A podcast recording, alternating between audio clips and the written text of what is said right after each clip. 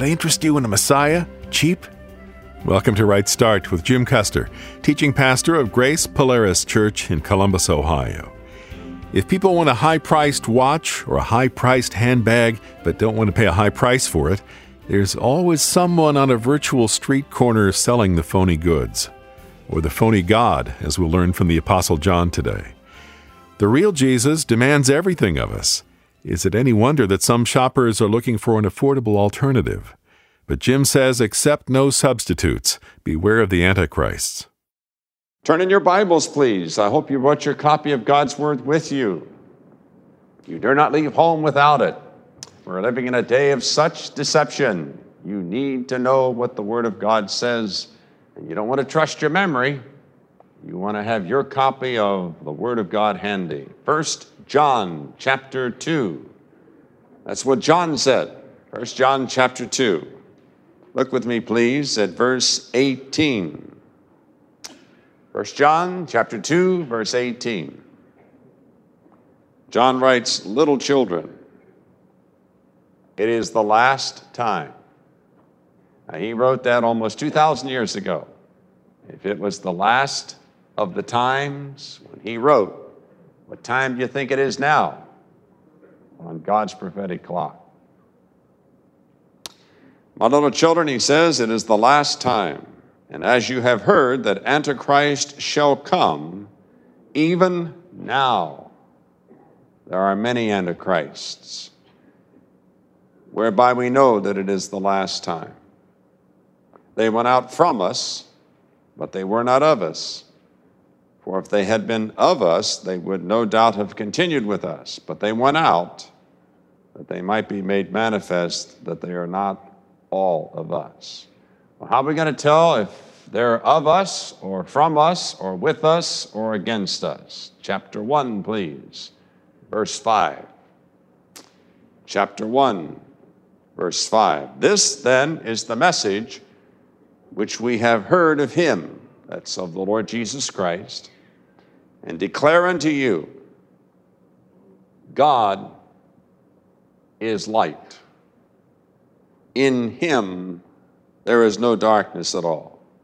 If we say that we have fellowship with him and walk in darkness, we lie and do not the truth.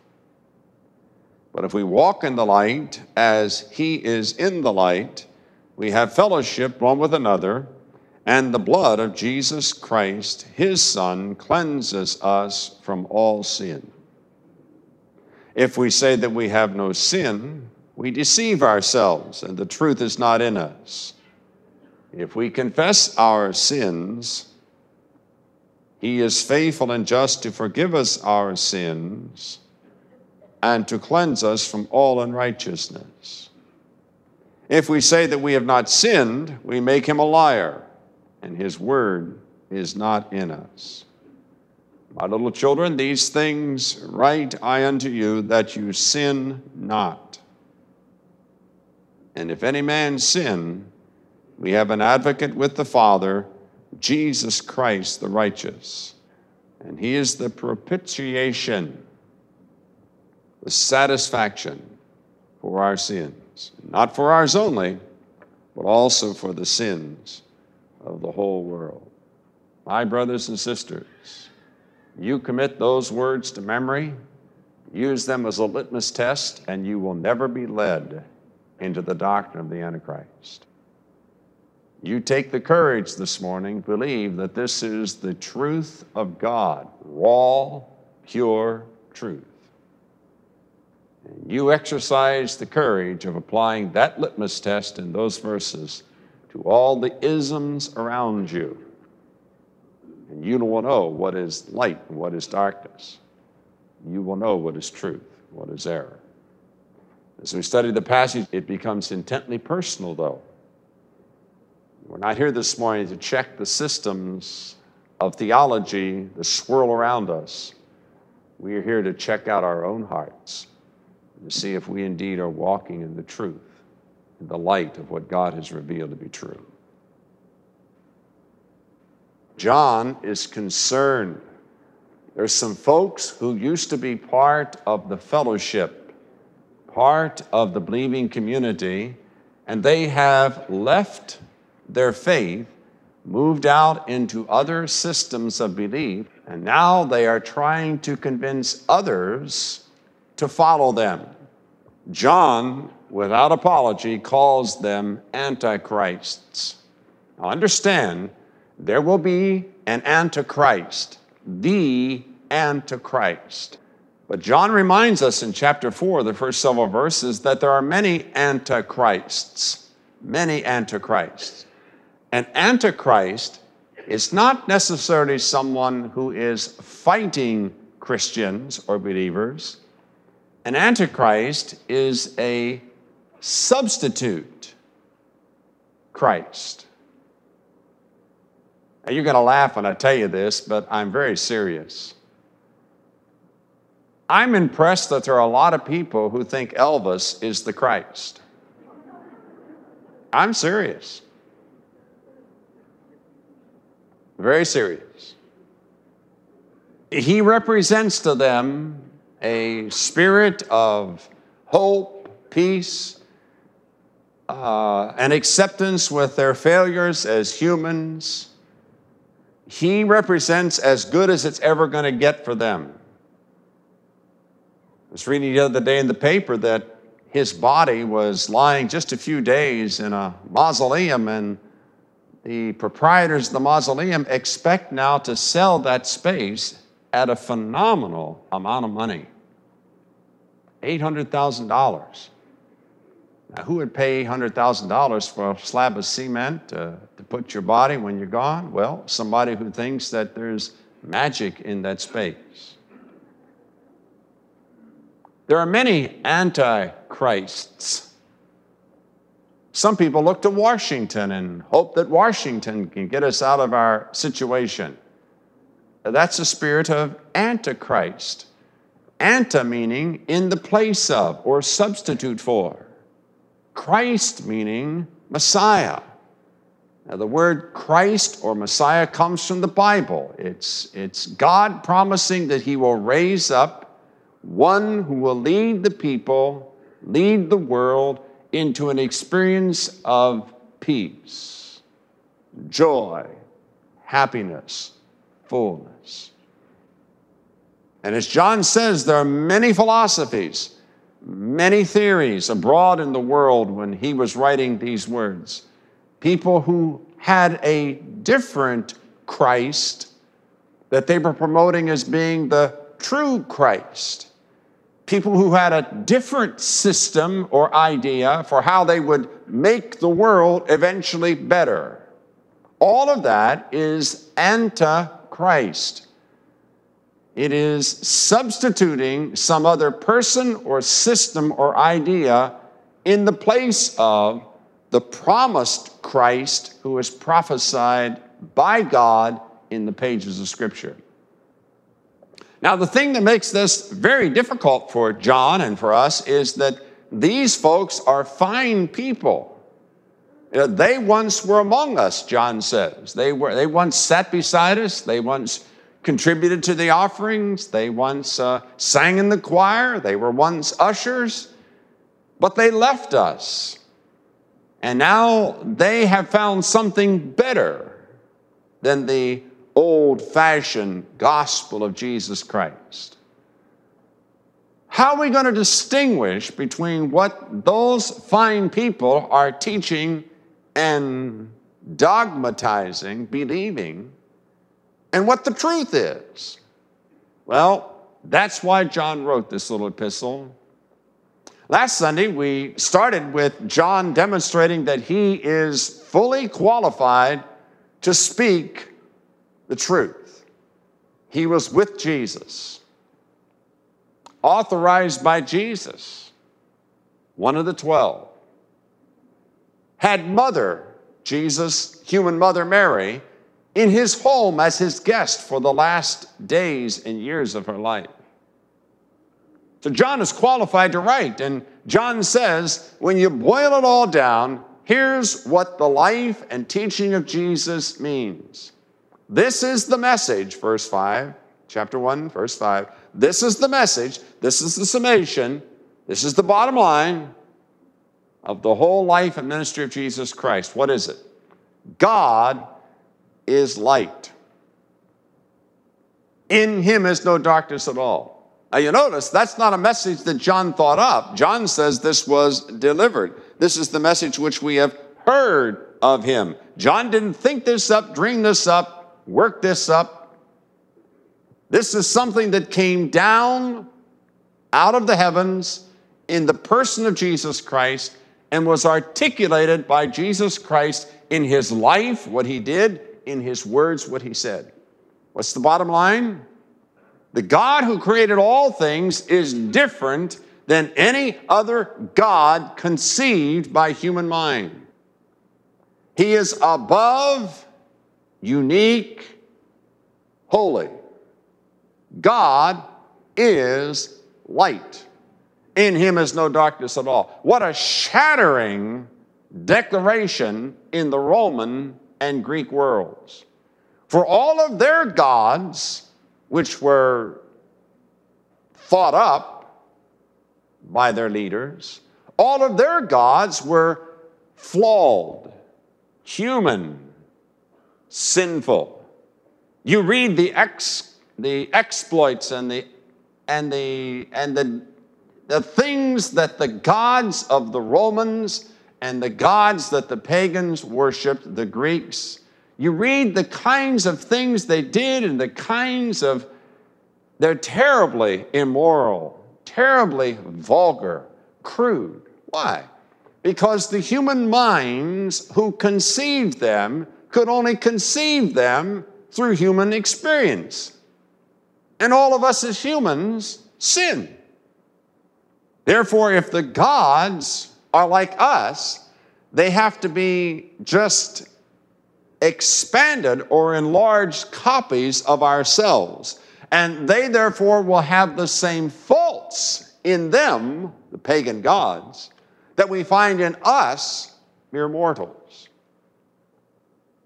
With a blinding flash of light and with a clap of thunder, Jesus announced, God, the true God, isn't like that. He is absolutely above and beyond all evil. Therefore, the character of God becomes the litmus test by which all other teachings and teachers and systems that claim to bring people to God, all of them can now be tested against that absolute, that unswerving, unchanging fact. God is light. In him is no darkness at all.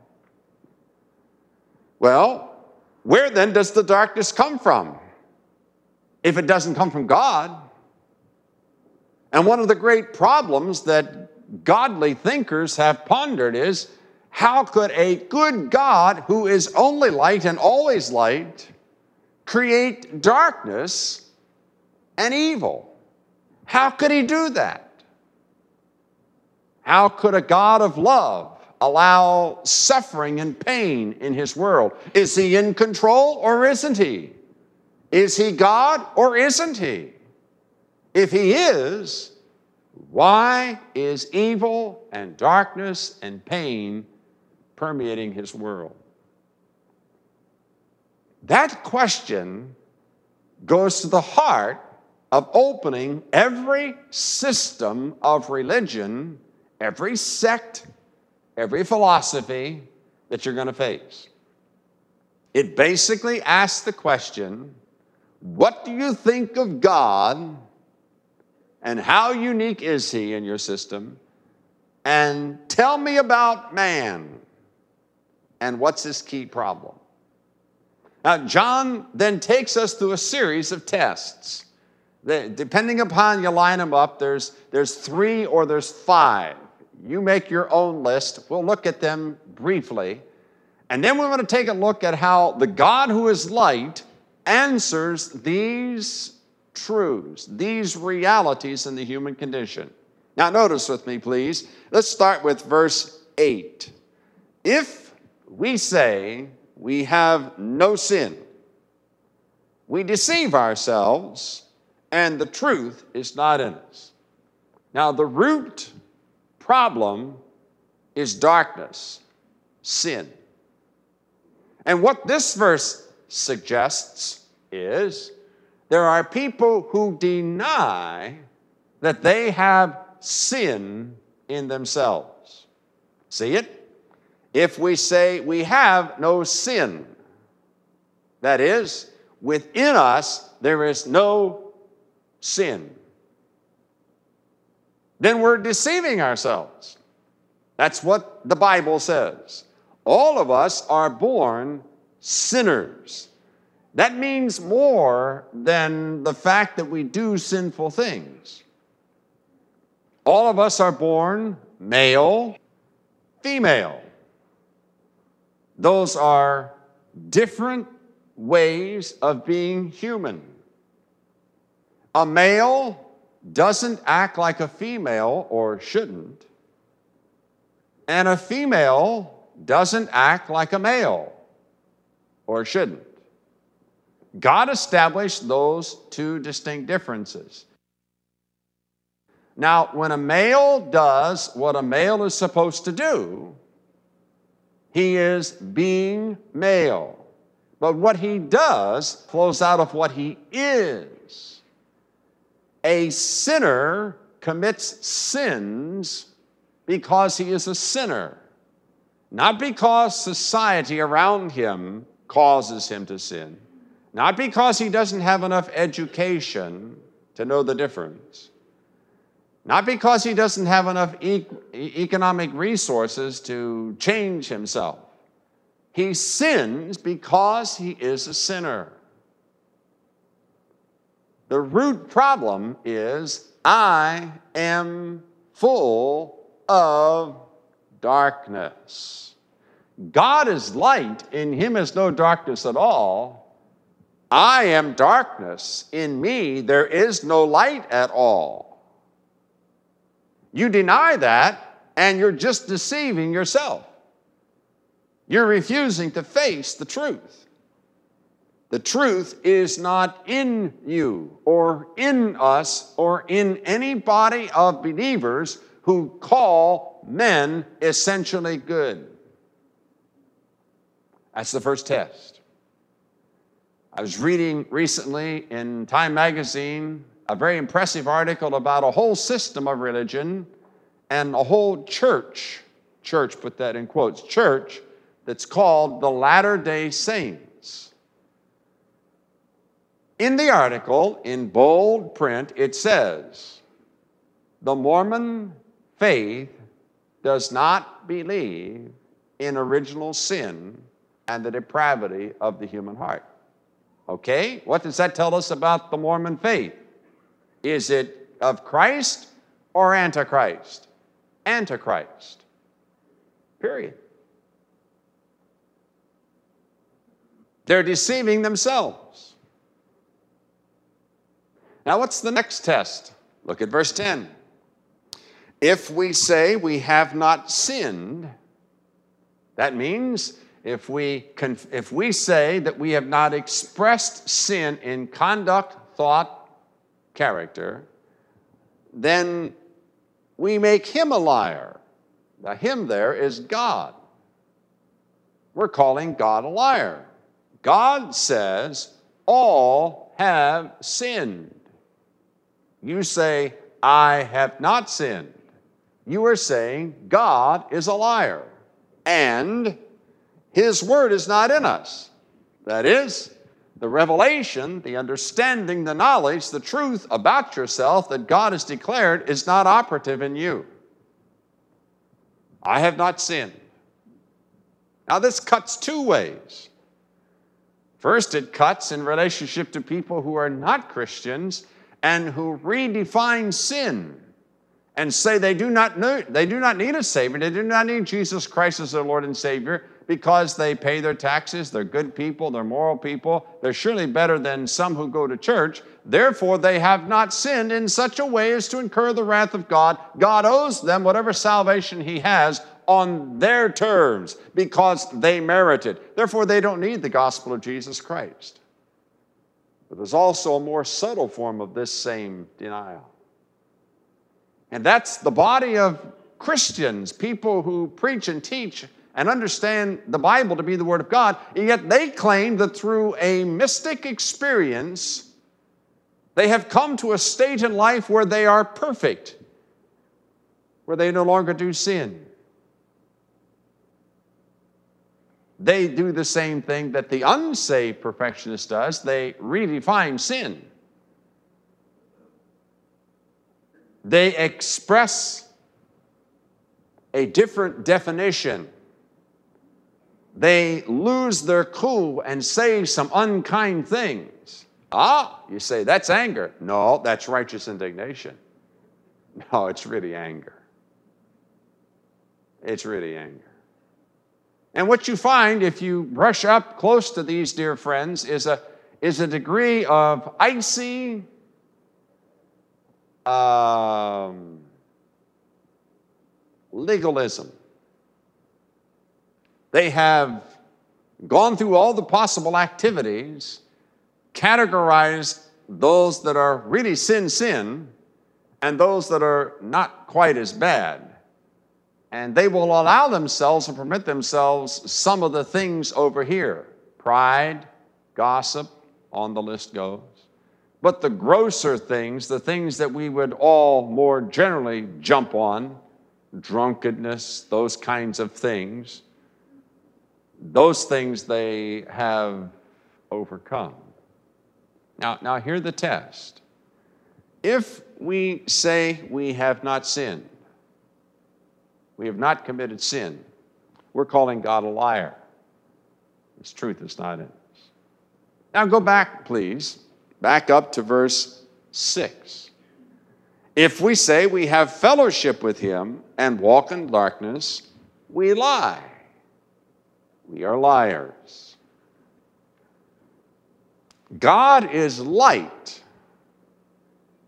Anything less than light in my conduct and in my heart disqualifies me from being in fellowship with God, sharing with God. The darkness in my conduct, the deeds that I do that are wrong and not like God, belie my claim to fellowship with God. The capital A Antichrist is just the prime manifestation of a spirit that seeks to replace the real Christ with a counterfeit. Many antichrists have come, John warned, and some are pretty obvious, but others are more subtle. We want to test the spirits to find out what they say about the character of God and the nature of man. Jim's sermon is called Beware of the Antichrists. The whole message can be yours on C D for a gift of seven dollars or more. There are only three sermons on C D in our collection called We Can Know Some Things for Sure, and that little album is yours for an offering of fifteen dollars or more. It's always nice to hear from listeners, for any reason. Whether you'd like to donate to the needs of Right Start, or to ask for prayer for your needs, or to give us a word of encouragement, please consider joining us in our mission of spreading the word by praying or giving. We need your support. Here's how to reach us. You can call one eight hundred nine eight four two three one three. That's eight hundred nine eight four two three one three. Or mail us at Right Start, P O. Box four three seven, Worthington, Ohio, four three zero eight five, U S A. Please do one of those and visit our website, right start radio dot org. You can play the radio shows there or follow the link to sign up for the Right Start podcast. That will bring the show to you every day. But right there on our site, you can hear or download Pastor Jim's complete sermons. You can donate securely online and even email us. So come by soon, right start radio dot org. Thanks for listening. I'm Dan Pope. Lost people confused about the nature of God and the nature of man is one thing. Christians confused is another. The Apostle John will straighten us out if you'll join us tomorrow for Wednesday's Right Start.